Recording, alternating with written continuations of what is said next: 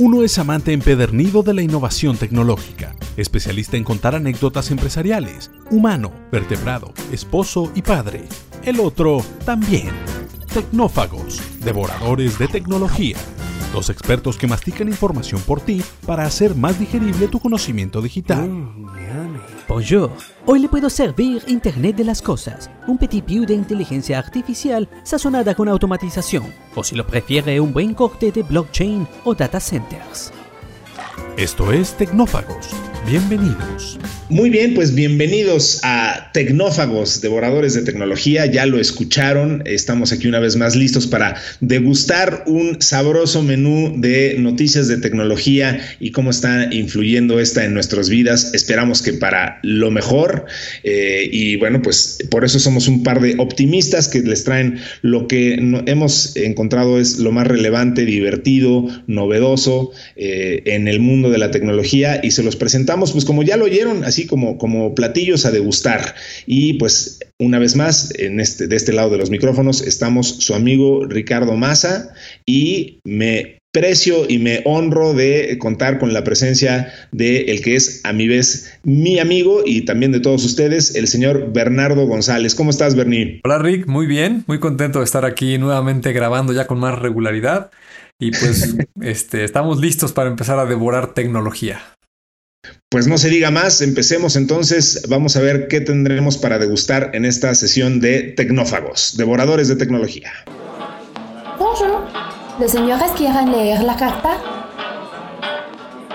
Muy bien, pues si ustedes quieren saber eh, qué se trae Google con el proyecto Wolverine y cómo nos vamos a volver superhumanos, si eh, quiere saber por qué Elon Musk se mudó a Texas y cómo Texas pronto podría tener una ciudad propia de Elon Musk, eh, si quiere saber eh, si una inteligencia artificial pronto lo puede suplantar, sobre todo si es usted actor de voz, si quiere saber eh, qué es Around, la startup que quiere combatir la fatiga del Zoom, si quiere viajar en tiempos de COVID y quién no, y si quiere saber qué onda con el día de Mario Bros o un sticker que le mide el sudor, guácala, y si quieres saber qué onda con DuckDuckGo y otros browsers que prometen eh, darnos mucha más privacidad que los que hoy conocemos, pues no se pierdan definitivamente esta emisión de Tecnófagos Devoradores de Tecnología. Muy bien, Bernie, pues como escuchamos, pues hoy tenemos un menú bastante completo. Ojalá que hayas venido con bastante apetito. Eh, y vamos a, vamos a arrancarnos. Este, digo, a ver, hay muchas notas. Eh, hemos escuchado mucho últimamente sobre, sobre estas alianzas que están haciendo algunas empresas importantes. Digo, justo hoy eh, ligaditas traemos dos notas de, empresas gigantescas internacionales que se unen para realizar nuevas experiencias de compra, nuevas experiencias de pagos. Digo, empecemos si quieres por la parte de, esta parte del Rapicard, o sea, de, este PayPal eh, uniéndose para crear una nueva experiencia de compras en México. Y digo, eh, hoy estamos viendo cada vez más esto, ¿no? estamos viendo a las empresas encontrando sinergias donde antes parecían no tan obvias. Eh, digo, Rappi, que es una, obviamente una, aplicación de, entregas, y, bueno, PayPal, que pues es como ustedes saben, una plataforma de pagos, por cierto, fundada o, financiada y desarrollada en su momento por Elon Musk, uno de los muy recurridos en este programa, eh, hicieron una alianza que les permite a los usuarios de la tarjeta Rappi Card acceder a meses sin intereses y a los comerciantes incentivar esta forma de pago. Digo, la nota en sí mismo, pues quizá no sea tan relevante, es más bien una nota más de, marketing, pero lo que me parece interesante de esto es preguntarte, Bernie, eh, las implicaciones que estamos viendo de eh, los, eh, insisto, estas nuevas sinergias, el encontrar innovación, nuevos productos, nuevos servicios. Yo, yo estoy seguro de que hoy tenemos cada vez a más gente en las organizaciones buscando y pensando justo este tipo de cosas, cómo, con qué más me puedo ligar, cómo le puedo dar un nuevo servicio, cómo puedo usar la tecnología a mi favor para, para, que mi empresa le dé verdadero valor y, un nuevo sentido a mi, a mi servicio, este, cómo puedo reinventarme. Digo, si algo nos ha traído esta época de COVID es esto, es de este sentido, de esta urgencia, eh, como diría nuestro amigo y jefe, este Sergio Rosengaus, esta, eh, esta sensación de que te aprieten los zapatos. Em, pues digo, esto, esto es un poco lo que estamos viendo, ¿no? Nuevas alianzas un poco insospechadas. Y, y, pues yo supongo que, que, eso, es, eso es para bien y sobre todo para bien del consumidor, ¿no? Sí, totalmente de acuerdo. Eh, y comparto con lo que dices, ¿no? más allá de la relevancia de la nota con el producto financiero que está ofreciendo Rappi, en este caso a través de PayPal, eh, yo, yo, lo que destacaría es esta, este cambio que está sucediendo en la industria, donde el comportamiento de los consumidores eh, si, si, tú lees lo que ofrece la tarjeta en cuanto a beneficios de descuentos, este, acumular puntos, la entrega de la tarjeta, para qué la puedes usar, los comercios que están afiliados también con una serie de descuentos, etcétera, etcétera, pues dirás, eso no tiene nada de innovación.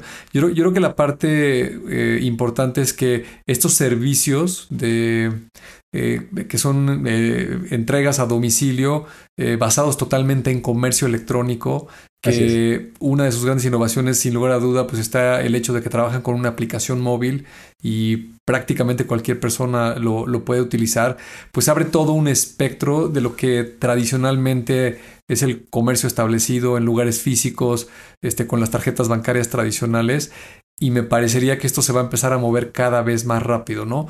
Es impulsado mucho sobre todo por las generaciones nuevas que tienen patrones de consumo pues también distintos y, que se empiezan a conjuntar eh, industrias muy tradicionales como en este caso la financiera, la bancaria. Digo, lo está haciendo PayPal, pero claramente lo puedes ver que atrás de ellos vendrán este tipo de servicios eh, ofrecidos por la banca de crear tarjetas virtuales que ya existen, este, las puedes usar en línea, las puedes bloquear, este, te entregan la tarjeta muy rápido, eh, y por supuesto que puedes acceder a todas las ventajas de este comercio electrónico y todas estas entregas a domicilio con todos los servicios que en particular ofrece Rappi, que es una empresa pues muy exitosa en América Latina y que ha tenido un crecimiento explosivo, ¿no? Entonces, eh, el, mundo está cambiando en esa dirección y va a haber una inercia hacia todo este tipo de negocios.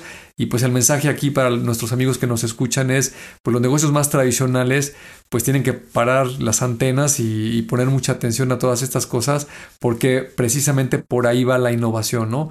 Eh, no necesariamente este, son estos gadgets o estas cosas este, muy lucidoras, a veces son pequeños ajustes en el modelo de negocio, en el servicio que le dan un cliente, en ciertas ventajas y estas compañías pues van demasiado rápido y si no te pones vivo y te pones las pilas, pues de repente se te pueden ir con una diferencia importante en el valor de los servicios que le están entregando a los clientes, ¿no?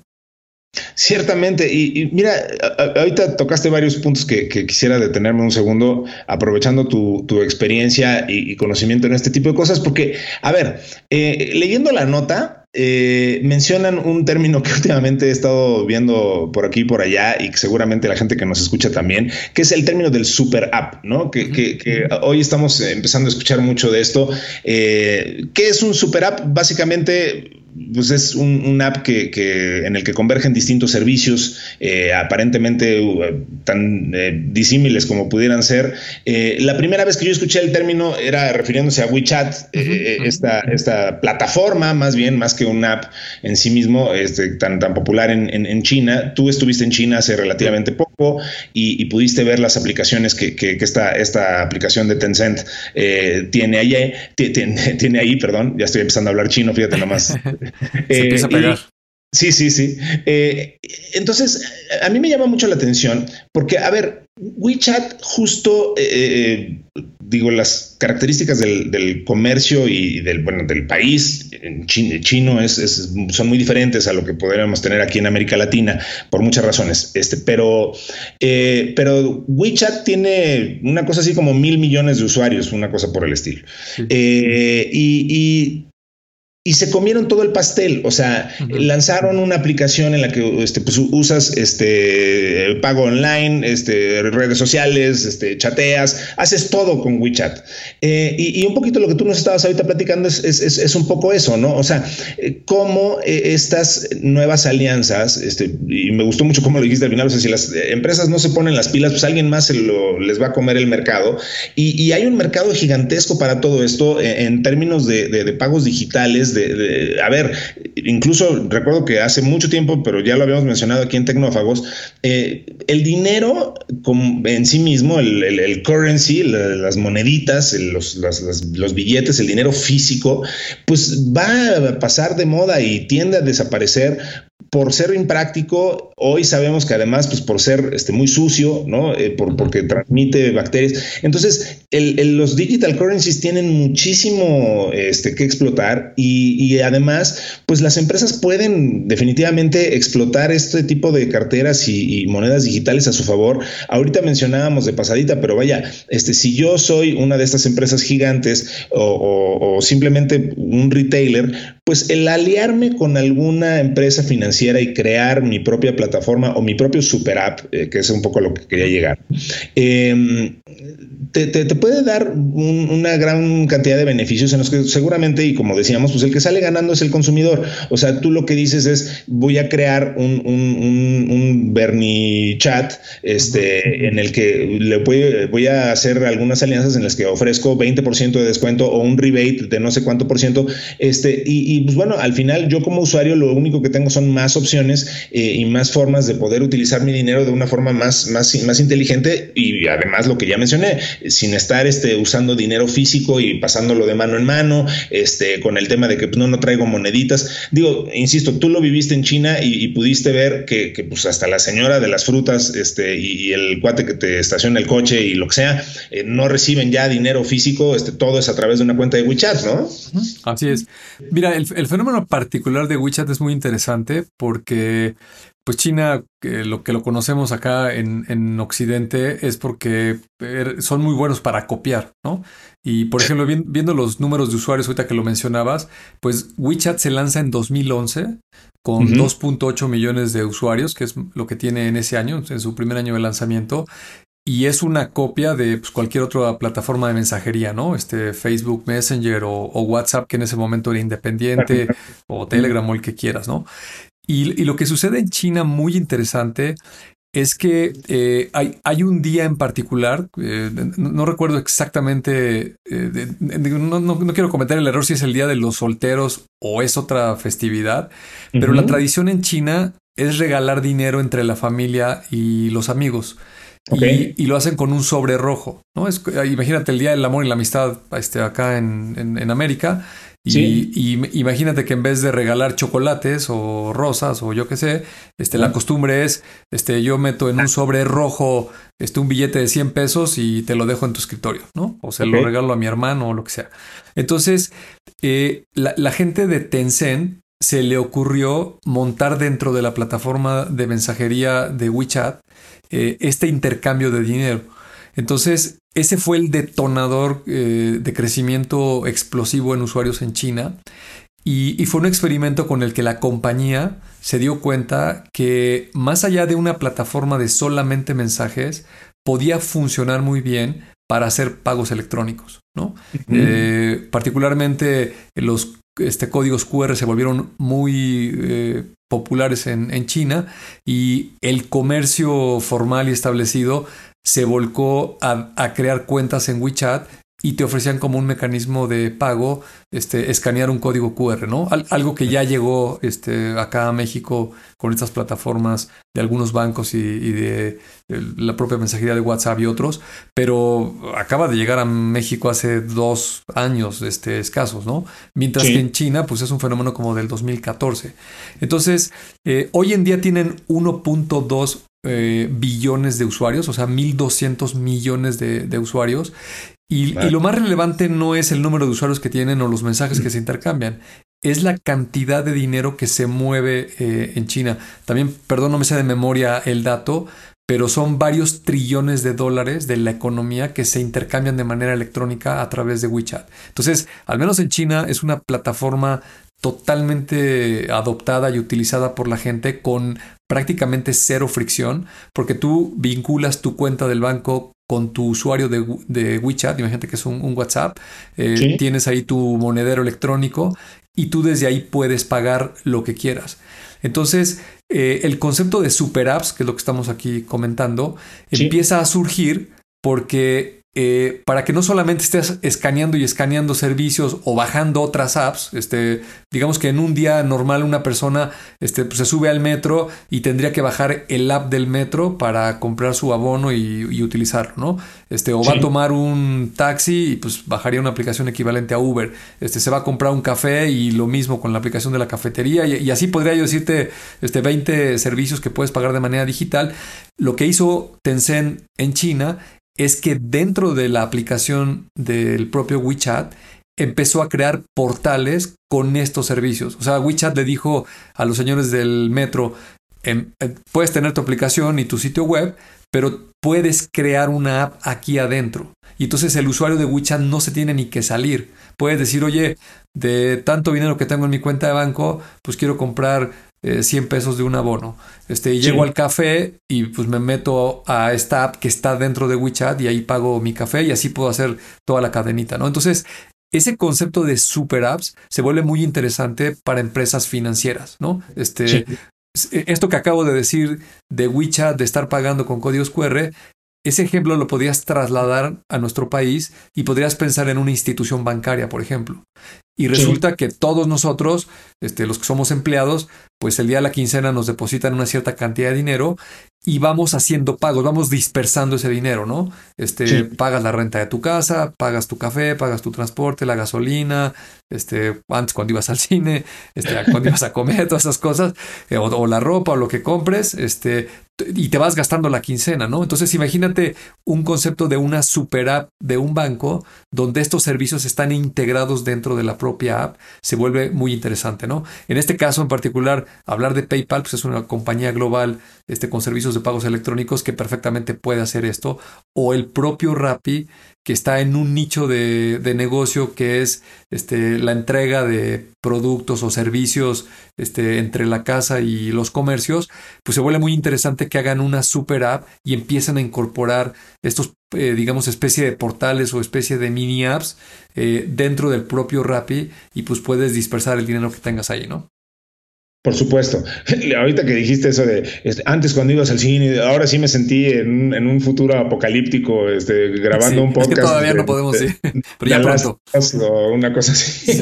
pero, pero sí, no, claro, tienes, tienes toda la razón. Y, por eso decía yo, creo que estas super apps, eh, en realidad, más que una app, son una plataforma dentro de sí mismas y, y, te permiten desarrollar eh, justo este, pues, tus propias tiendas dentro de la dentro del app. Y, por eso decíamos que esta nota que estamos platicando liga mucho con, lo, con esta nueva nota que vamos a traer aquí a colación, que es, eh, la mencionábamos en, los teasers, que, Mastercard eh, trajo a Apple Pay para realizar pagos sin contacto. Finalmente, este, este es un servicio que, en Estados Unidos ya, ya, ya, se usa desde hace un par de, par de años, yo creo, ya, sí, este, y, bueno, Mastercard lo, está trayendo a nuestro país y este, lo, relevante, de nuevo, creo que ya pasamos por, por la, parte más... Eh, eh, digamos, importante de lo que involucra este tema del, cashless payment, pero hay una cosa aquí muy importante. Cuando, bueno, eh, me, parece muy importante todo el tiempo cuando estamos eh, usando moneditas y pesitos y, estos cambios, eh, este, usando dinero, pues en realidad eh, esos son este, transacciones que, pasan en la oscuridad. todos estos pagos digitales, en cambio, lo que se hace a través de WeChat o lo que puedes hacer a través de Apple Pay, pues sí genera data. y, eso tiene pros y contras. un pro, sin duda, es que eso da una mucha mayor visibilidad, incluso a uno como usuario de a dónde diablo se va mi dinero y si usted este, llega al fin de quincena y no tiene un peso, este, como dicen que le llega a pasar a algunas personas, este, eh, digo, sin duda te ayuda mucho pues, tener esa visibilidad y decir, ah, bueno, pues es que este, de, pesito en pesito al que me lavó el parabrisas y al que lo que sea, pues, este, eh, tienes mucha mayor visibilidad si, esos este, pagos fueran electrónicos y, y se fueran registrando en una app. También eso le da mucha más visibilidad a los gobiernos este, a las instituciones de, dónde está y cómo está circulando el dinero y, eso este, idealmente se traduciría en mejores decisiones y en mejor, este, eh, eh, en, inglés lo llaman allocation, ¿no? o sea, en distribución de recursos. Eh, por otra parte, crea también un factor de incertidumbre porque siempre existe el temor de, bueno, ¿qué va a pasar con mi data? E, ese es, eh, me llamó mucho la atención porque en la, en la nota de, este anuncio que hacen Mastercard y Apple, las primeritas preguntas que les hicieron a, los pobres que fueron a anunciar esto fue, ¿y qué va a pasar con mi data? ¿Y cómo se van a enterar? ¿Y, este, quién se queda con mis datos? Digo, desafortunadamente vivimos en un país que siempre vive este, pues, muy preocupado por su seguridad de, todo tipo, pero la digital es solamente una de las, este, las vertientes de las que nos preocupamos. Em, hicieron mucho énfasis en el tema de que este, estas transacciones no se registran en ninguna base de datos este, que, tenga, a la que tenga acceso Apple, es decir, vaya, no se registran los servidores de Apple, por decirlo así. Este, eh, eh, se entiende que esta información se asigna o se encripta, bueno, se encripta, sin duda, y se almacena de forma segura en, un número de cuenta del, dispositivo, este, en, un dispositivo único, en un elemento seguro, o sea, están haciendo como mucho hincapié en, este tema. Pero, insisto, este, todas las acciones que hacemos digitales, pues finalmente lo que hacen es que dejan una huella este, y, esa huella se, puede traquear. ¿Estoy diciendo que, sean inseguras? No, estoy diciendo que eh, eso arroja data y la data este, puede ser usada este, para fines muy positivos y, insisto, pues para, para, tomar mejores decisiones, este, no nomás nosotros, sino a nivel, insisto, este, organizaciones, corporaciones, gobierno, etcétera, ¿no? O sea, creo que, creo que es un argumento más para deshacernos y pensar en deshacernos del dinero como tradicionalmente lo hemos venido entendiendo, ¿no? Sí, yo, creo que estás tocando un punto súper relevante con el concepto de, datos, ¿no? Este, acuérdate que, que, la información, lo que, lo que le llamamos data, tiene dos grandes componentes, ¿no? Uno son los datos en sí mismos, o sea, este, si es una fecha, si es tu nombre, si es una cantidad, pero el otro componente se llaman metadatos. Es esa información acerca de los datos, ¿no? Por ejemplo, hablando de una base de datos es este cuándo se registró esa información, quién la, quién la modificó, cuándo fue la última vez que la modificó, si alguien borró algo, este, cuáles son las entidades que están insertando esa información o cambiándola o transaccionándola, lo que tú quieras, ¿no? Y, y, me, gustaría ahorita, mientras te escuchaba, eh, hay, hay, un concepto, este, digamos, mucho más visionario que tiene que ver tal vez más con conceptos como de blockchain, de hablar de esta transparencia y de esta transaccionalidad que es mucho más segura, sin lugar a duda, que traer este, monedas y billetes eh, y, hacerlo entre instituciones, y que yo alguna vez lo he usado como ejemplo eh, y que, y que eh, involucra a un gobierno, ¿no? En todo el mundo, todos los gobiernos del mundo pues recaudan impuestos, ¿no? Esa, es una de las formas con las que los estados se hacen de recursos, pues para poder proveer todos los servicios para la ciudadanía, ¿no? vamos a pensar en un ejemplo este, totalmente positivo donde nadie tiene dobles intenciones ni ni hay malos, es un poco hipotético, ¿no? Pero simplemente es para hacer el punto de la visión de la tecnología de dónde te puede llevar, ¿no? Para efectos de este ejercicio. Es un ejercicio mental puramente porque cualquier semejanza con eh, aquí está totalmente alejado de la realidad. este, Pero mira, digamos que una empresa que tiene a, una cierta cantidad de empleados, pues cuando les paga la nómina, les hace una retención de impuestos o retención de cuotas por la seguridad social o por muchos conceptos. Y luego esa empresa tiene que ir a declarar al gobierno este, las cantidades que retuvo y se las tiene que entregar. Y el Estado gasta una cantidad de recursos importante para validar que le está entregando las cosas correctas, ¿no? Y cuando las personas con el dinero que les queda, el, remanente después de los impuestos, eh, van al consumo y, gastan su dinero adquiriendo bienes o servicios, esos negocios que captan ese dinero, pues también tienen que reportar al Estado este, la parte correspondiente de los impuestos, ¿no? Este, hay uno muy importante que es el impuesto al, valor agregado, que es los impuestos que, tienen todos los productos. Y también el propio negocio hará lo propio pues, para pagar los impuestos sobre la renta que también existen en todo el mundo. Pero si te fijas cómo es el modelo actualmente, eh, son transacciones que ni el Estado, ni los empleados, ni las empresas saben exactamente lo que tienen adentro de sus contabilidades.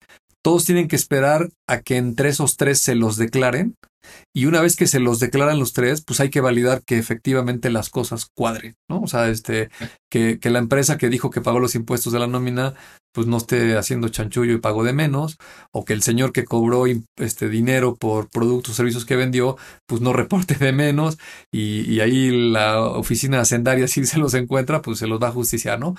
Sí, esto que acabas tú de decir, lo llevo a totalmente electrónico y lo llevo a datos y los puedo compartir entre estos este, tres eh, personajes, estas tres entidades, pues resulta que electrónicamente tú no tendrías que validar nada ni te tendrías que esperar a nada. Voy, a llevar el ejemplo incluso más lejos, ¿no? Si en un país tú pusieras una criptomoneda que el Estado la, la, regula, digamos el Banco Central de ese, de ese país está regulando esa criptomoneda y está en un blockchain, sucedería algo maravilloso. Cuando una empresa le pagara a un empleado lo que le corresponde, eh, la propia transacción de pagarle al empleado su nómina automáticamente le mandaría al Estado la parte que le corresponde de los impuestos sobre nóminas, este, el impuesto sobre la renta, las cuotas de la seguridad social, lo que tú quieras, ¿no? Y ese señor con, con el dinero que le queda, el neto que todos los empleados cobramos, vas al restaurante, al cine, a la tienda a comprar ropa, etcétera. En cada transacción electrónica que tú hicieras, automáticamente se iría una parte al Estado, la parte que le corresponde al negocio y pues al señor que está gastando el dinero pues le irías reduciendo de su tarjeta o de su monedero electrónico lo que le corresponde, ¿no? De, de esta manera, si lo visualizas así, pues le quitarías fricción a muchísimas de las transacciones que hay. Este, obviamente el, el mundo evolucionaría a otra cosa, ¿no? Porque lamentablemente, así como acabo de poner el ejemplo, pues hay mucha gente que hoy está este, capturando datos y vaciándolas de un lugar a otro, y algunos que andan revisando y auditando, y una serie de funciones que ya no tendrían sentido, ¿no? Yo, yo creo que ese es el, el temor más grande de, del sector financiero cuando le planteas eh, un concepto como lo que, lo que hace un blockchain, ¿no? No, estoy hablando de, ninguna criptomoneda en particular, este, Ni, ni, de ninguna tecnología per se. Hablemos del concepto de lo que hace blockchain esa es la gran amenaza, ¿no? Podrías hacer que las transacciones surgieran entre un Estado, entre las empresas, entre las personas, sin fricción y que fueran instantáneas, ¿no? Porque así como nos sorprendemos y hablamos mucho en este programa de que parados en el año 2021 es sorprendente cómo puedes hacer una videollamada con alguien que está del otro lado del planeta o le puedes mandar un mensaje y esto sucede al instante, o cuando a un juez en algún país este, le sale una cara de un gato en su videollamada, este, se vuelve un trend topic y en un chiste en menos de una hora, imagínate las transacciones mundiales y la economía cómo se, se, se movería, ¿no? Y eso está sucediendo en China, eso es lo relevante. China es un, país que pues, tiene una cara muy oscura, es un régimen comunista, este, muy autoritario, muy extremo, pero si analizas esa parte de la economía, de cómo funciona el volumen que tiene, la tecnología que están usando, sí pareciera que es de lo más eh, avanzado en el mundo y, y que tendría los mayores beneficios yo creo que para la economía global hacerlo obviamente hay que cruzar un puente, ¿no? Y ese puente pues da mucho miedo, ¿no? Es el mismo miedo que cuando existía pues los caballos, las carretas y había toda una industria y toda una serie de empleos alrededor de, de, los caballos y las carretas, y cuando ves el automóvil y empiezas a pensar en gasolineras, en carreteras, en casetas de cobro, etcétera, pues sí da miedo porque no sabes a dónde vas a ir, ¿no? O, quién va a perder su trabajo o cuánto va a costar. Pero cuando ves la película hacia atrás, pues es una evolución que tienes que hacer sí o sí porque la tecnología, lo hemos dicho muchas veces en este programa, no hace otra cosa más que acelerar las cosas, abaratarlas, subirles la calidad, facilitarle la vida a las personas, ¿no? Ahorita que decías lo del pago de los impuestos y, la retención que hacen las empresas este, y que eso blockchain lo podría solventar, eh, me recordaste el, meme que, digo, obviamente sobresimplifica el punto y por eso es chistoso, pero eh, de, que decía, eh, hola, soy el gobierno, este, es, me tienes que pagar impuestos ok, este, pues, ¿me vas a decir cuánto te tengo que pagar? Ah, no, no, no, tú lo tienes que calcular. Pero si lo que tú calculas no es lo mismo que calculé yo, te vas al bote. Exacto, eh, claro, esto es, que sí, hay un componente absurdo hoy visto a los ojos de las posibilidades que te da justo el que no exista un organismo regulador, que como bien dices pone nerviosos a muchas instituciones, este, pero pues digo, evidentemente la tendencia es hacia allá y va a ser muy interesante ver, ver esa transición. Eh, Bernie, me quiero salir un poquito de del guion y esto ni siquiera lo mencioné en el, en el teaser, pero eh, el otro día compartí una, una, nota, no sé si tuviste chance de, verlo ahí en un grupo de, WhatsApp que tenemos. Pero eh, es que ahorita me hiciste pensar en que, digo, al final, pues cualquier este, criptomoneda y cualquier moneda y cualquier cosa, pues tiene valor porque tú y yo establecemos que tiene valor. Este, eso es algo, un fenómeno muy estudiado por, por la economía. Eh, y, ahora estamos viendo eso ocurrir de una forma bien interesante con, un fenómeno que no, si, no sé si has oído escuchar y si nuestros amigos han escuchado, que, que cada vez está surgiendo más, que son los NFTs. Eh, ¿Qué son los NFTs? A ver, eh, en esencia, bueno, a ver, NFT significa non-fungible token, que por sí no dice nada, ¿no? Este, pero, eh, ¿qué es un NFT? Pues básicamente es exactamente eso, es tratar de, darle un valor específico, a veces muy alto, a algo que consideramos un original.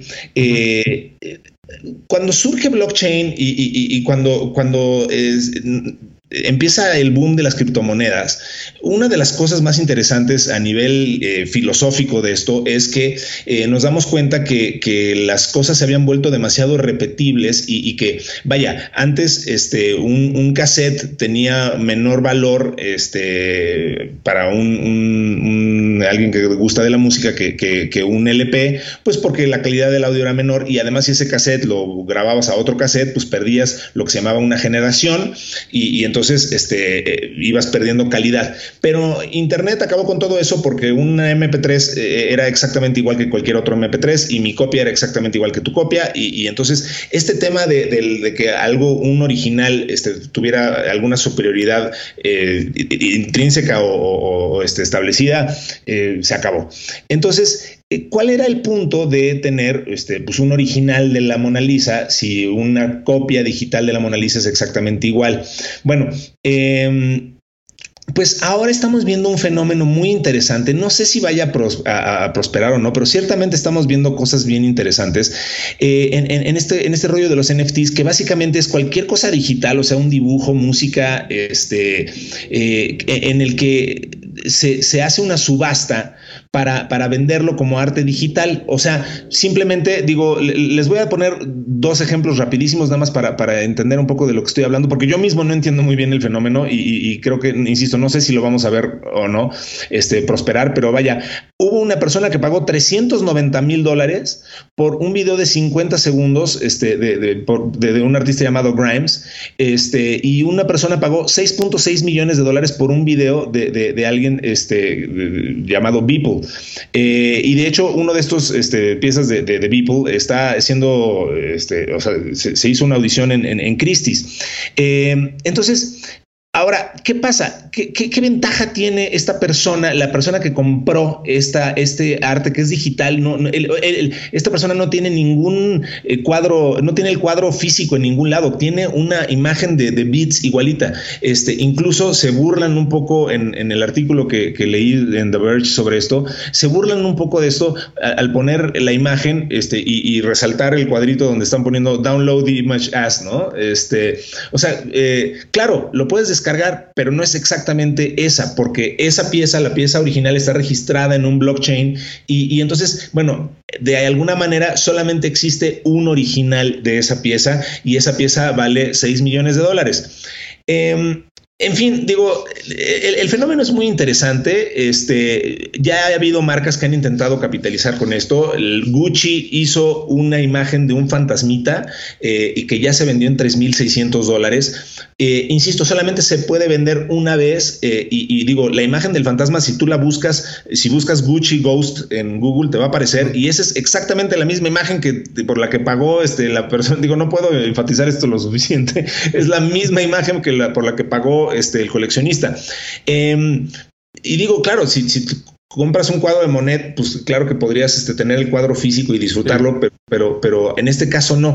Entonces, digo, lo que estamos tratando de hacer, entiendo yo, y, me gustaría mucho escuchar tu opinión, porque lo que yo entiendo de esto es que estamos tratando de darle valor de nuevo a, los objetos, este, acercándonos lo más posible a este, eh, al valor que tenían los objetos físicos. Eh, y, bueno, no sé si, insisto, eh, si esto vaya a prosperar o no, pero ciertamente está ocurriendo y como te digo, pues mucha gente está pagando mucho, mucho dinero por ello. Este, entonces, creo que eh, hay una fuerza ahí de, hay gente que está luchando porque el blockchain nos regrese un poco esto, este, la, fuerza de la originalidad, la fuerza de el, poseer algo que es únicamente tuyo y que pues sí, claro, cualquier persona lo puede ver, descargar, este, compartir, pero existe un original firmado en un blockchain que ese es, le pertenece únicamente a Bernardo González. Insisto, creo que es un fenómeno del que seguramente iremos viendo diferentes vertientes y, y seguramente nos seguiremos sorprendiendo de la gente que gasta dinero en cosas muy raras. Híjole, nos vamos a meter en camisa de once varas aquí, pero este, yo, creo que estás tocando dos cosas, ¿no? Uno es los, la tecnología de NFT para registrar eh, objetos originales y un objeto puede ser físico o digital. Y, creo que eso es relativamente fácil de explicar. Este, y creo que obedece a la necesidad de que, no sé, algún generador de un contenido este, igual que lo hace de manera física, porque un pintor este, podría hacer este, varias pinturas igualitas, ¿no? Digo, no, no, son idénticas porque tuvo que pintar cada uno de los 10 cuadros que pretende vender, pero digamos que es el mismo cuadro, ¿no? Entonces tiene, tiene 10 originales y los va a vender, ¿no? Entonces, si es alguien muy famoso, eh, el hecho de solo tener un original o solo tener 10 puede hacer que se cotice muchísimo, ¿no? Es como este, digo, no me viene ahorita a la cabeza un pintor famoso que esté vivo, pero este, si Picasso estuviera vivo ahorita, que, Picasso es un, un, pintor muy prolífero, que hizo muchísimas obras. Así este, eh, cuando llegas a cierto nivel, deja de tener sentido de negocio que, que hagas muchos cuadros igualitos, ¿no?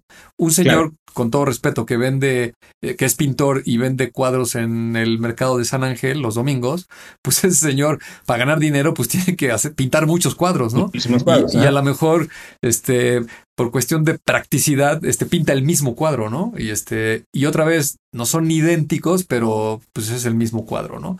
Y, y ahí tú le pones un valor este, subjetivo dependiendo de quién lo pintó y porque es una obra original.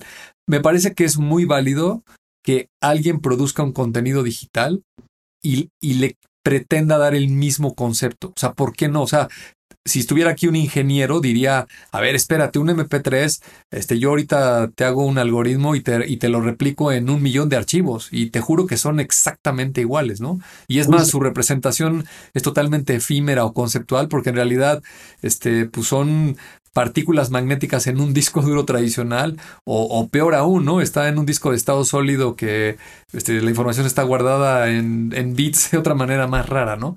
Pero digamos que esa es la parte de, de, la función del NFT, este, cómo está vinculado con este registro en una cadena de bloques y darle la originalidad a ese concepto, para no decirle objeto, que es totalmente digital, ¿no? Ahora, mi otro comentario, este, que, a mí me fascina ese tema, pero es muy filosófico, este, pues la historia del ser humano, este, todo lo que vivimos o mayoritariamente lo que vivimos, este, fuera de las necesidades físicas que, que, tenemos los seres humanos, pues el resto de las cosas con las que vivimos día a día es una invención fantasiosa, ¿no? O sea, la economía es un cuento, este, la política es un cuento, las empresas son un cuento, la religión es un cuento. ¿Por qué digo que es un cuento? Porque alguien se organiza para hacer algo y dice que vale cierta cantidad de dinero y le pone una serie de atributos que muchas veces son verbales este, a estos servicios y la gente está dispuesta a pagar eso. Por ejemplo, voy a agarrar un perfume, ¿no? Pues un perfume alguien diría, oye, pues es una esencia de, no sé cuál sea la base, alcohol, este, y le pondrán unas fragancias o algunas cosas, y tiene un cierto aroma, ¿no? Ah, pero si dices que es de, no voy a decir la marca, pero si dices que es de esta marca muy famosa, pues entonces ahora vale 100 veces más. ¿Y qué crees? Que ese cuento hay muchos que sí se lo creen. ¿No? Y entonces hay gente que incluso se pelea por ir a comprar uno de esos, ¿no? Este, digo nada más por hacer el punto, es como el año nuevo, ¿no? Pues el año nuevo, este, el ser humano decidió crear un concepto alrededor del tiempo con el calendario y decidió dividirlo en meses y días y resulta que hay un momento en el tiempo donde dices, oye, ahorita a la de tres, este, vamos a cambiar de dígito de año. Pero pues en realidad no, no pasó nada físicamente, ¿no? O sea, si te estuviera viendo una cebra o un este, elefante, diría, ¿y estos idiotas que están? ¿Por qué cuentan 10, 9, 8? No, va a pasar nada, no va a cambiar absolutamente nada. Es más, peor aún, depende en dónde estés en el globo terráqueo, este, unos celebran a las 3 de la tarde, otros a las 4, otros a las 5, otros a las 6, y, y hay gente que paga mucho dinero por estar en un lugar este, para contar 10, 9, 8, 7 porque va a pasar algo, ¿no? Entonces, eh, creo que obedece más a, ese valor subjetivo que le damos las personas. O para poner un ejemplo este, al tema que nos compete más en este podcast de negocios, pues lo mismo pasa con las acciones de una empresa, ¿no? Este, agárrate una empresa del espacio ahorita y la, que dijimos el programa pasado, ¿no? Eh, hay una empresa en California que dice, oye, yo voy a construir un hotel y enseña unos planos y dice, este, ahora mi compañía vale 25 veces más y hay unos incautos que van y le pagan, o visionarios, ¿no? Igual y si dentro, de, dentro de cinco años la empresa no vale 25 veces más, vale mil veces más, ¿no? Entonces, pero todo está basado en una este, especulación, fantasía, yo le digo cuento, que, que pues te lo cuento y si tú me lo crees, pues este, Así va a funcionar. En un acuerdo, en un acuerdo. al final, digo, el, mejor ejemplo de esto es los billetes, ¿no? O sea, digo, y sí, como dices, no nos vamos a poner demasiado filosóficos, pero eh, los, billetes son un, extraordinario ejemplo de esto. O sea, ¿por qué un billete de 200 pesos vale 200 pesos y no 250? Pues porque tú y yo y los demás convenimos que eso es lo que vale y, punto. O sea, este, eh, entonces, bueno, claro, eh, lo que puedes comprar con eso también es una, eh, algo en lo que nos pusimos de acuerdo y, y, pues lo mismo pasa con estas piezas digitales. Entonces, es bien interesante lo que está pasando ahí. Creo que, creo que tiene que ver con esta necesidad del ser humano de expresarse, de, de, poseer cosas, de, de, poseer cosas originales, únicas, y, pues es una de las múltiples aplicaciones que seguiremos viendo del blockchain, este, que nos permite al final un poco eso, el, el, volver a firmar las cosas y decir, pues este, este, habrá otras copias de este disco, pero este disco es el mío y, bueno, y por eso tiene un valor especial para mí, ¿no? Pues podríamos subastar este, un episodio de Tecnófagos, este por supuesto. Nos aseguramos que solo hay una copia y solo lo puede escuchar el que lo compre y lo vendemos en a ver cuánto nos pagan. Es que sí lo llevaron una vez al extremo. Es el, si no me equivoco, fue Gutan Clan, eh, el, grupo de hip hop, que efectivamente grabaron un disco del que solamente existe una copia. Este, nunca lo enseñaron a nadie. Eh, existe un disco físico, lo, lo, subastaron y entonces ese disco eh, está ahí en la, discoteca de una sola persona en el mundo. Este, pero eso sí ya es llevarlo a demasiados extremos.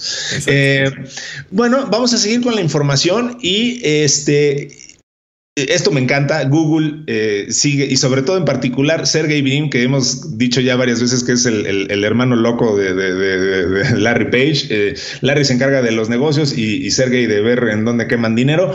Em, pero bueno, tienen mucho dinero para quemar, así que este, se puede dar muchos gustos el, señor. Este, ahora está trabajando en un proyecto llamado Wolverine, que eh, me pareció de lo más simpático porque, bueno, pues se trata de un dispositivo que brindaría a las personas una capacidad auditiva mejorada. Es decir, este, puedes escuchar a, una persona en particular entre una multitud. Eh, por supuesto que esto está en, bajo el umbrella de la división X de, Google, la que lleva AstroTeller, este, los que han desarrollado los vehículos autónomos de la compañía. En fin, los proyectos locos de Google se los avientan a esa división X. Este, y bueno, pues ahora traen este rollo de este, pues lo que se ha dado por llamar el enhancement de los sentidos, ¿no? Eh, que pues digo, me parece una aplicación de lo más divertida y padre de lo que puede hacer la tecnología. Ya lo hemos visto, Elon Musk está muy metido en este tipo de cosas, eh, quiere súper ultra desarrollar o enhancear, no sé cómo, se dice en español, eh, nuestro cerebro y, Google pues quiere desarrollar nuestros, nuestros oídos. Ya lo intentaron con nuestra vista, la vez pasada nos platicabas de tu fallida incursión con que tuviste una de las personas que incurrió ahí en el gasto de Google Glass. Eh, y ahora lo van a intentar o lo están intentando con, los oídos, pero pues muy interesante que se esté, se esté incursionando de nuevo en este tema de tratar de incrementar los, los sentidos a través de la tecnología, ¿no?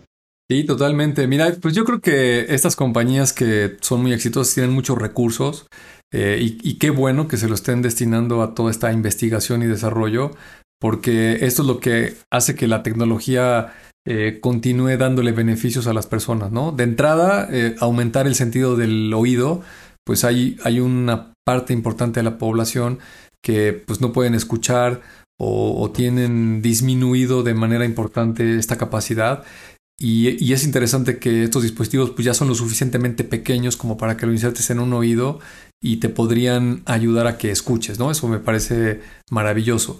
Eh, también eh, este concepto de, eh, como tú dices, enhancement, de, de, darte una capacidad extendida a la que naturalmente tiene el oído humano, pues estaría, estaría increíble, ¿no? Este, no, no, no, no, sé bien para qué, pero imagínate que puedas escuchar como tu perro, ¿no? Este, cuando a dos cuadras está pasando algo, no puede, puede ser divertido escuchar como un perro, ¿no? Pero este, sin lugar a duda va a haber aplicaciones para las que sí tenga sentido, ¿no? Ahorita, mientras te escuchaba, eh, vi el lanzamiento este de DJI, de un dron de estos de First Person View, bueno, si los este, ubica la gente, que, te pones un visor como estos de, de, realidad virtual y, y, tú conduces un dron, pero el, el dron ya tiene pues, algoritmos de inteligencia artificial y lo vuelas a 200 kilómetros por hora este, y, aguanta una cierta distancia con la batería. Y pues a lo mejor para ese tipo de aplicaciones, pues que puedas escuchar a la distancia este, el sonido que está captando el dron, o yo qué sé, sin lugar a duda pueden pasar cosas padrísimas, ¿no? O, ya que mencionaste a Elon Musk, pues si te van a insertar un chip en la cabeza este, que te va a ayudar con cosas del cerebro, pues imagínate que lo conectes con un oído superdotado y una vista superdotada.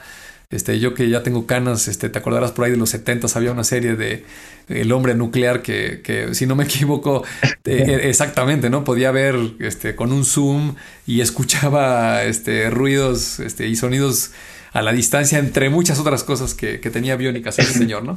El, buen Steve Austin. Steve este, Austin, ¿cómo no? Además, me, encanta que la serie en Estados Unidos se llamaba The Six Million Dollar Man. O sea, en ese tiempo eso era una fortuna, eh, porque eso era lo que había costado reconstruir. Los 6 millonzotes de dólares era lo que había costado reconstruir a Steve Austin para que pudiera este, correr y brincar y, y, todos estos. Este. Y, luego, desde luego, hubo el spin-off de la, de la mujer, eh, ¿no? Este, la mujer biónica, que me, parece que ella era la que tenía la capacidad de de, escuchar. Este, ah, Entonces, pero digo, para el caso es lo mismo. Este, sí, ese era el tema con estos eh, hermanos biónicos. Ahorita que dices 6 millones de dólares, hoy en día cualquier modelo trae encima este, unas cadenas y un reloj que, que seguramente cuesta 6 millones de dólares.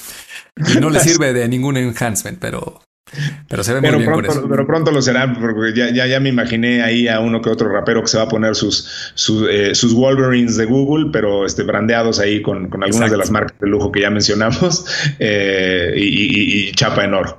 Así que seguramente de ese tipo de cosas estaremos viendo.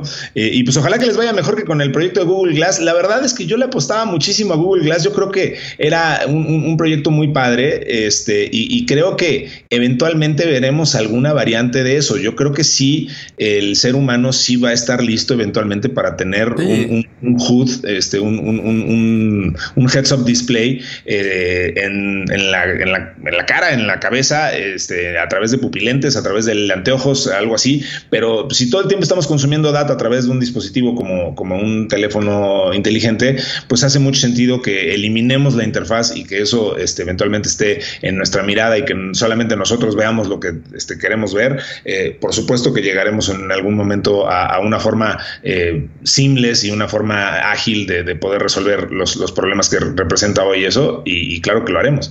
Sí, totalmente. Digo, no, hay que recordar que el mismo Apple lanzó en los noventas el PDA la Newton, ¿no? claro, era, era un PDA que al menos el concepto si, si tú este, vieras la ficha técnica del concepto de la Newton, podrías decir, pues es muy similar a un iPad o a un iPhone. Lo que pasa es que le faltaban 15 años de desarrollo tecnológico, ¿no? Este, lo, lo que podía hacer estaba extremadamente limitado. Y en el 2007, pues aparece este, el iPhone eh, ya con mucha más tecnología, este, mucho más potente y lo vuelve en una realidad. Yo, yo pienso particularmente que los Google Glasses les pasó algo similar. O sea, seguramente los Google Glasses son la Newton del año 2012, 2013, por allá de haber aparecido. Y a lo mejor en el año 2030 va a aparecer este, el iPhone de los Google, Google Glasses, ¿no? Que, este, que, ese ya sí va a funcionar y ese sí ya va a ser eh, comercialmente masivo. Así es. Bueno, una nota rápida, pero que quería comentar es que eh, lo platicamos antes de empezar a grabar. Eh, me, llamó mucho la atención que si una inteligencia artificial puede reemplazar a los actores de voz, eh, una, una, empresa llamada Sonantic y una más llamada Réplica este, están haciendo olas dentro del mundo de los actores de voz, dentro del cual yo tengo muchos amigos aquí en México, que además un semillero de talento increíble, el, doblaje y el, el doblaje y los actores de voz aquí en México. Em, porque, bueno, eh, los actores de Los Simpson eh, ya están, o sea, Dan Castellaneta y, gente así, este, pues ya rondan los 70 años, ya están pensando en hacer otras cosas con sus vidas, jubilarse, etcétera. Y eh, bueno, la, actriz que le daba vida a este, bueno, hace, hace, ya varios años, pues falleció la actriz que le daba vida a la esposa de Flanders. Eh, y, la revivieron, la revivieron usando una, grabación este, que había ahí de ella, con ella, con eso hicieron una, un, pues un programa este, y utilizando una especie de deepfake, pero de voz, este, le crearon unas líneas y, recitó unas, unas, este, unas líneas en el, en el programa. Entonces, el punto es, esto ha desatado unas pláticas bastante interesantes de eh, lo que se vale y no se vale, este, porque bueno, pues Shearer, por ejemplo, este, uno de los actores de, Los Simpson tiene 77 años y pues un día va a decir que ya no quiere hacer esto y, hoy pues ya es muy posible que el show en lugar de reemplazarlo pues simplemente diga pues la gente está muy encariñada con esta voz, no quiero que, dejen de, darle voz a mis personajes, entonces vamos a este, usar un algoritmo y, este, y que se regenere la voz de Shearer este, con la voz de los personajes. Este, pero bueno, mientras tanto, lo que está pasando con esto eh, y las aplicaciones más bondadosas que sí se le está dando a esto y mientras se resuelve todo el tema legal de lo que sí se puede y no se puede,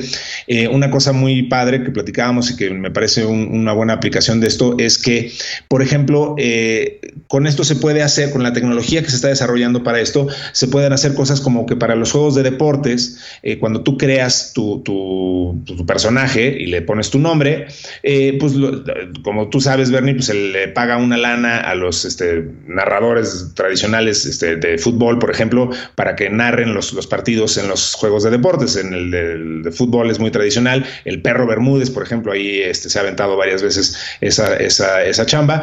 Entonces ahora, pues con esto, este, si tú le pones de nombre Bernardo González a tu personaje, eh, este, un programa de este tipo, pues puede hacer que la voz del perro diga Bernardo González entra de cambio, no sé qué, este, y, y pues entonces hace una experiencia más padre.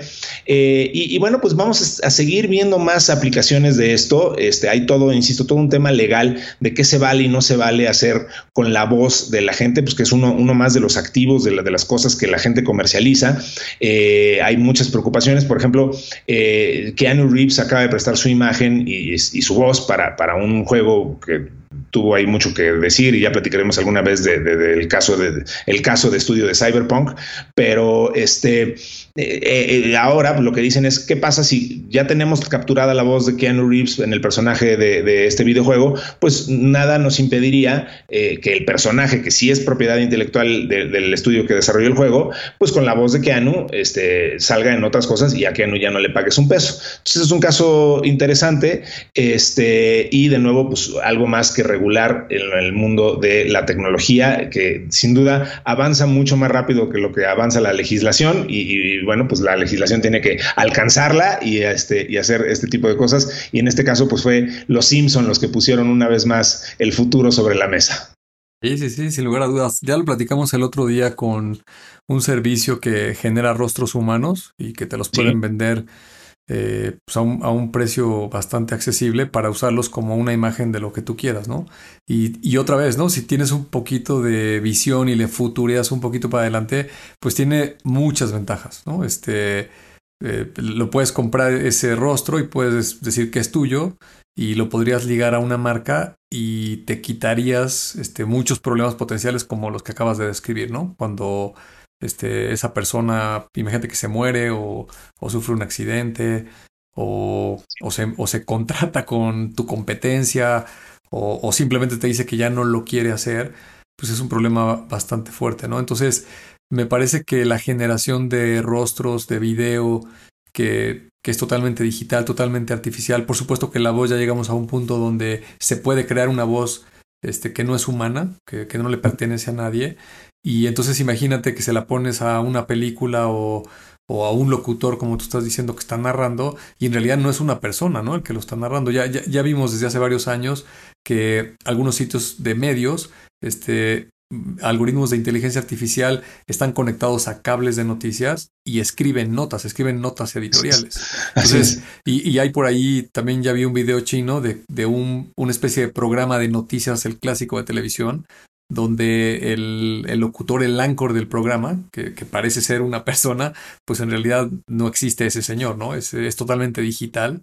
Este, imagínate a tu locutor favorito de las noticias de la noche, eh, los que te ven en la tele o vean los videos en YouTube. Imagínate que estás viendo a un avatar, ¿no? Que, que no existe. Pues eh, imagínate las implicaciones que tiene eso de facilidad para eh, llegar a todos esos problemas, ¿no? Entonces, sin lugar a duda es algo que, que va a suceder. Este, se, va, se va a convertir en un, en, en un recurso que van a utilizar muchas industrias con mucha conveniencia. Sin duda, sin duda. Pues seguimos viendo cada vez más aplicaciones padres, raras este, de la tecnología y, como decíamos en alguna otra nota, eh, marcas muy preocupadas de ver cómo siguen innovando y cómo sacan cosas que nos sorprendan. Y a Bernie le llamó la atención mucho una cosa que me acaba de platicar que también está muy simpática, que tiene que ver con cierta este, eh, bebida eh, hidropónica o cómo se llaman esas cosas. este, no, con una, una, bebida hidratante este, que lanzó un estilo para que midas el sudor, este, cómo sudas y qué, y cuál es la ventaja de, saber este, cuánto sudas, cómo sudas, qué, qué, qué data obtienes de, tu sudor, cómo funciona esto del sticker, Bernie. Mira, yo creo que es, es más marketing que, otra cosa, pero tiene evidentemente un componente tecnológico y creo que el potencial que tiene para otro tipo de aplicaciones más desarrolladas es la parte interesante de la nota, ¿no? Eh, este por sí mismo pues es algo muy simple, ¿no? Eh, es esta, esta marca de bebida que todos conocemos, este, cuando haces ejercicio y, te tomas eh, esto para reponerte de este, todo lo que perdiste con sudor, los principalmente. que pierdes los electrolitos que, que, perdiste mientras hiciste ejercicio. Entonces acaban de sacar un sticker, una especie de calcomanía que tiene adentro una impresión electrónica este, es algo muy similar al concepto que tienen estas etiquetas de, radiofrecuencia. Este, por ejemplo, las que le ponen a la ropa para que sean detectadas si, si alguien pretende salir de una tienda o estos lectores que utilizas para pasar con tu coche en las casetas. Eh, pero en esta ocasión, la electrónica que tiene la tarjeta por dentro, lo que mide es la cantidad de sudor que está generando, en este caso, tu antebrazo. Eh, leí la nota que te lo tienes que pegar en el antebrazo izquierdo, no sé por qué el izquierdo, este, te, pegas ahí este como sticker y te pones a hacer ejercicio, ¿no? Y durante la sesión de ejercicio, eh, la cantidad de sudor que registre esta etiqueta la vas a escanear con una aplicación móvil y te va a sacar un perfil. Te va a decir, ah, pues mira, si saliste a correr este, a esta temperatura ambiental y corriste durante 30 minutos, eh, tú necesitas este tipo de hidratación en tu cuerpo, ¿no? Entonces te va a dar una recomendación. Eh, antes de que hagas el ejercicio, no sé, consume 200 mililitros de esta bebida. Este, mientras estás haciendo el ejercicio, consume tanta agua o tanto de esta bebida y para reponerte tal otra cantidad, ¿no? Entonces, creo que lo, interesante está en que este tipo de dispositivos pues, van a empezar a aparecer con mayor frecuencia. Eh, por ahí el Apple Watch, pues ya, ya vimos este, esta última serie que, que, te puede sacar un electrocardiograma, este, te puede medir la temperatura, este, la presión arterial y una serie de, de, cuestiones que pues, son relevantes para la salud, ¿no? Y en este caso, pues hacer deporte, pues también tiene un componente de salud que te puede ayudar a que lo hagas de una mejor manera. Así es, pues es muy interesante. Digo, al final estamos viviendo el boom de este tipo de, monitoreos. La vez pasada hablábamos de Biomi y, y digo, y hemos este, traído ahí a la mesa varias eh, otras empresas y, servicios eh, que te permiten monitorear pues, tus horas de sueño, este, el aprovechamiento que estás teniendo eh, al dormir. E, e, ese, ese, ese tipo de cosas, por ejemplo, a mí me parece de lo más útil, ¿no? porque creo que sí, el poner tu despertador a cierta hora, pues no te garantiza definitivamente que hayas completado los llamados círculos este, circadianos que te permiten verdaderamente descansar, entonces que esto te despierte cuando te tiene que despertar lo más cercano posible a la hora, eh, cuando hayas completado un círculo, eh, pues eh, ya ha demostrado tener aplicaciones y implicaciones muy positivas para la vida. y pues este tipo de cosas creo que suman a eso y, nos estamos volviendo ciertamente obsesivos con la data que, generamos, pero pues al final todo esto es solamente parte de esta gran tendencia que tenemos de, tratar de extender la vida humana lo más posible y, y mejorar la calidad de vida que, tenemos. En, o sea, vaya, no se trata nada más de vivir más años, sino de vivirlos mejor, con, mayor calidad y obteniendo lo, más posible de ella. ¿no? Entonces, me parece, me parece muy, muy interesante. Y, como dices, puede ser una iniciativa de marketing, pero pues al final, eh, hoy el marketing de lo que se trata es de aportarle valor eh, a la vida de, de, los clientes y creo que en este caso esta, esta marca lo logró. Así es, totalmente de acuerdo.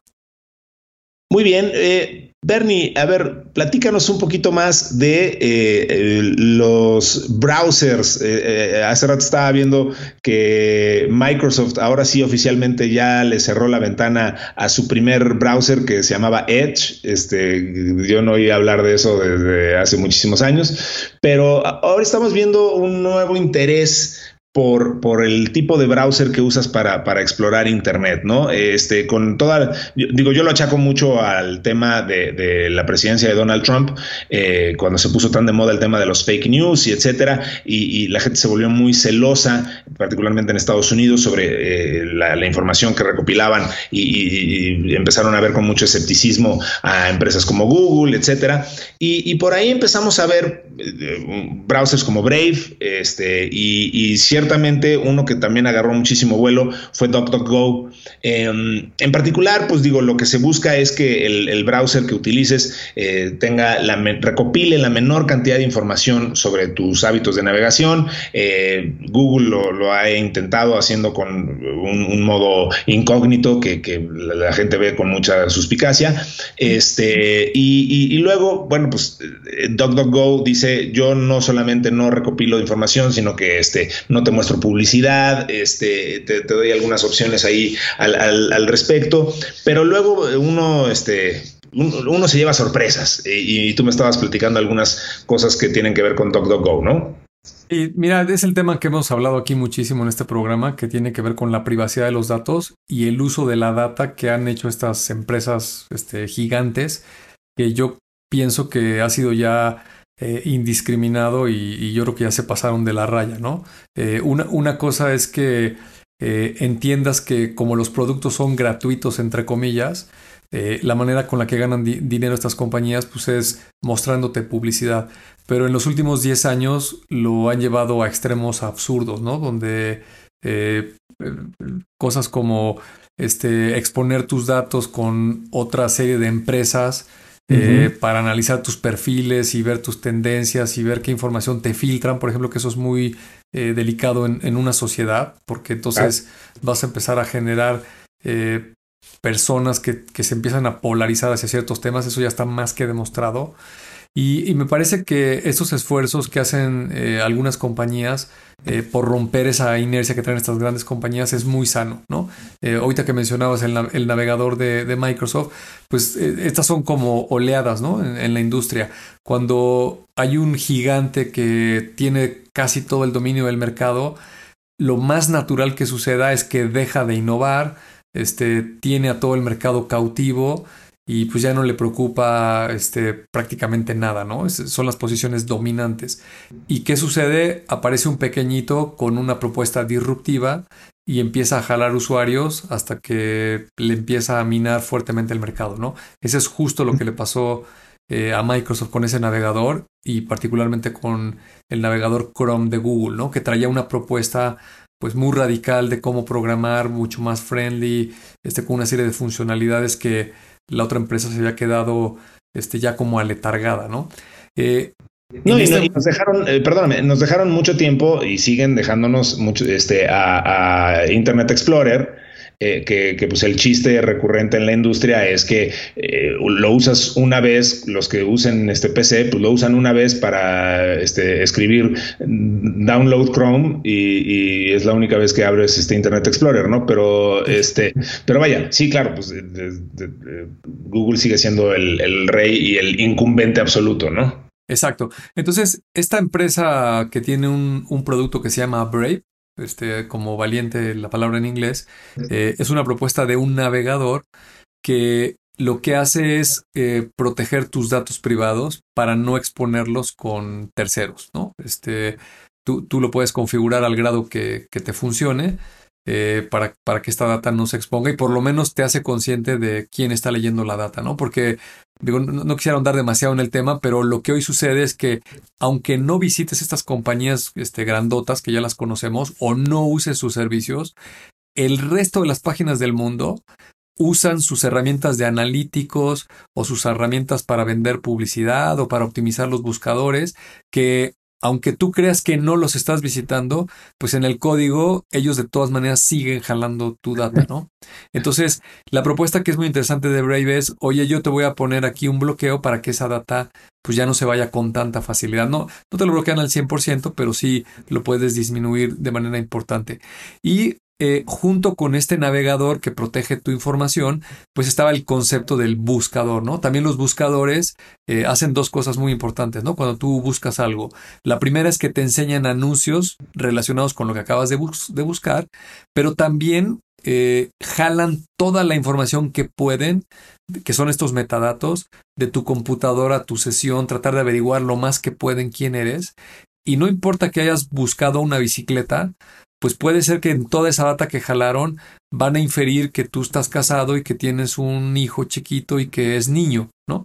Y entonces al rato te van a ofrecer este juguetes para niño y yo yo qué sé cuántas cosas y, y luego la gente dice, "Güey, ¿cómo saben este de dónde sacaron esa información?" Pues de la sesión donde buscaste este la bicicleta de montaña, este también chuparon toda esa otra información. Entonces, también hay otra empresa que se llama DocDocGo, así como pato pato, este, la, palabra todo junto, DocDocGo, y es un buscador que, si bien su modelo de negocio es enseñarte anuncios relacionados a lo que estás buscando, bloquea toda la lectura del el resto de la información, ¿no? Eh, a mí me parece que es eh, lo que debería de ser. O sea, yo, yo no estoy en contra de que si uso un producto gratuito, entiendo que ese negocio, su manera de hacer dinero es porque me va a enseñar publicidad. Ese es el negocio de la publicidad básicamente en todo el mundo.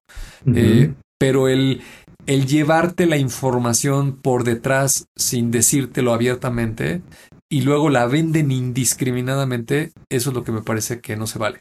Y esta nota lo que dice es que estos señores de Brave eh, compraron una empresa que tenían eh, un buscador, este, que tenían sus propios índices, lo habían puesto como un open source eh, el, proyecto parecía que ya no tenía más tracción, llega Brave, lo compra y lo está reactivando. Entonces ahorita ahí, eh, si te metes a brave.com, eh, te puedes meter a la beta de este buscador y, la van a ir abriendo poco a poco, ¿no? Es un buscador totalmente privado en donde de entrada no te van a enseñar publicidad ni se van a llevar tus datos, ¿no? Y prometen pues indexar igual de bien que los otros buscadores que ya conocemos. Me parece que simplemente por un tema de, que esté más balanceado el mercado, eh, deberíamos de haber más personas que tratemos de usar estos servicios y evitar que estas grandes corporaciones caigan en ese inevitable estado donde cuando eres el rey y tienes todo el mercado, este, por más este, buenos deseos que tengan los ejecutivos y dueños de esa empresa, parece ser que es una naturaleza humana de decir, este, ya no innoves, ya no te preocupes por los usuarios, los tenemos cautivos y no se van a ir de aquí nunca, ¿no? Un fenómeno como lo que pasa con WhatsApp y Telegram en este momento, ¿no? Este, a mí me ha tocado cualquier cantidad de personas que están como este resignados, ¿no? De, oye, pues es que todo el mundo está en WhatsApp y pues por eso no nos salimos, ¿no? Pues, este, tristemente eh, hay herramientas muchísimo más interesantes y más potentes que seguir cautivo de un servicio que ni siquiera es bueno, ¿no? Totalmente. Pues solamente decirles que, como dice Bernie, a ver, este, cuando en, marketing se dice mucho una frase que es eh, cuando el servicio es gratis, recuerda entonces que el producto eres tú, ¿no? O sea, eh, entonces no, y, en los negocios en Estados Unidos dicen mucho una frase que es no existe nada como, no existe una comida gratis, ¿no? o sea, no te dan nada por nada. Entonces, bueno, este, pues siempre alguien está buscando cuando menos tus datos para, para este, capitalizarlos para trabajar con ellos. Eh, Bernie, pues digo, eh, nada más nos queda pendiente esta nota que, quiero comentar rápidamente, que es que Elon Musk se mudó a Texas. Eh, en donde quiere crear Starbase, una nueva ciudad. Digo, me recordó a, Walt Disney creando este Epcot Center, que, para los que no sepan la anécdota, pues Epcot Center, que hoy es un parque de diversiones bastante anticuado, este, y, que ya quedó muy en el olvido, este, y que muestra tecnología bastante eh, arcaica, aunque todavía tiene su, valor romántico. Exacto, es un parque futurista anticuado. Esa es la definición correcta. Exactamente. En, su momento fue creado y, eh, la visión de Walt Disney era crear una ciudad, una ciudad este, ultramoderna con, con, con la versión en ese momento de un Hyperloop y, etcétera. Por eso hay pequeñas mini ciudades ahí adentro y en fin, eh, la historia del Epcot Center es muy interesante, léanla. Eh, pero ahora Elon Musk está haciendo su propio Epcot Center, es una ciudad que se va a llamar Starbase y desde ahí va a estar la base de operaciones de, de SpaceX, desde ahí quiere mandar todos sus cohetes eh, y, pues en esencia crear una, una ciudad ultra hipermoderna y pues conociendo a Elon Musk seguramente algo muy interesante va a surgir de ahí, ¿no?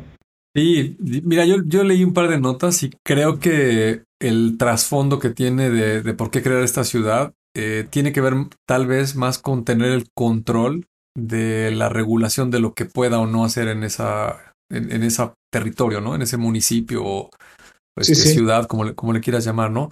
Eh, hay, hay, que recordar que, digo, el tema espacial, este, pues lleva varios riesgos implícitos. Este, hay un tema de ruido, de contaminación, este, muchas cuestiones complejas. Y si estás en un lugar que lo regula un estado, pues este, eso puede generarte fricción como empresa, ¿no? En cambio, si, si te, si logra conseguir que le den eh, ese pedazo de territorio y él es el que puede decidir qué hacer ahí y no, pues este, seguramente él lo está viendo como que le, va a facilitar las cosas, ¿no? Este, por ahí otras notas hablaban de que podría crear eh, este, casas habitacionales para los propios empleados en algunas zonas, este, poder empezar a desarrollar infraestructura para este, cuando estén listos estos viajes espaciales eh, y todo lo que requiera. Y sin lugar a duda el señor Elon Musk lo que está visionando es, este, no quiero estar lidiando con el Estado y tener que ir a negociar y ir a hacer trámites y a ver si me autorizan construir lo que yo vaya a necesitar. Si tengo mi propio territorio, este, pues yo aquí digo qué hago y cuándo lo hago, ¿no? Así como nosotros le hacemos eh, con este espacio que es tecnófagos, devoradores de tecnología, pero lo que sí nos constriñe es el tiempo y pues llegó el momento de acabar esta emisión. Eh, recuerden que eh, nos pueden escribir a tecnófagos.kionetworks.com y pues ha sido un gusto de partir este menú una vez más con mi querido amigo Bernardo González. Bernie, gracias por haber estado aquí. Al contrario, Rich, un placer estar aquí contigo hablando de estos temas tan eh, controversiales, entretenidos, este, futuristas, visionarios. Este, la verdad que nos pasamos un buen rato aquí platicando de esto. Así es siempre y ojalá que ustedes eh, también se la hayan pasado muy bien. Y pues recuerden que el problema no es la inteligencia artificial, sino la estupidez natural. Eh, nos vemos en una siguiente emisión de Tecnófagos, Devoradores de Tecnología. Hasta luego.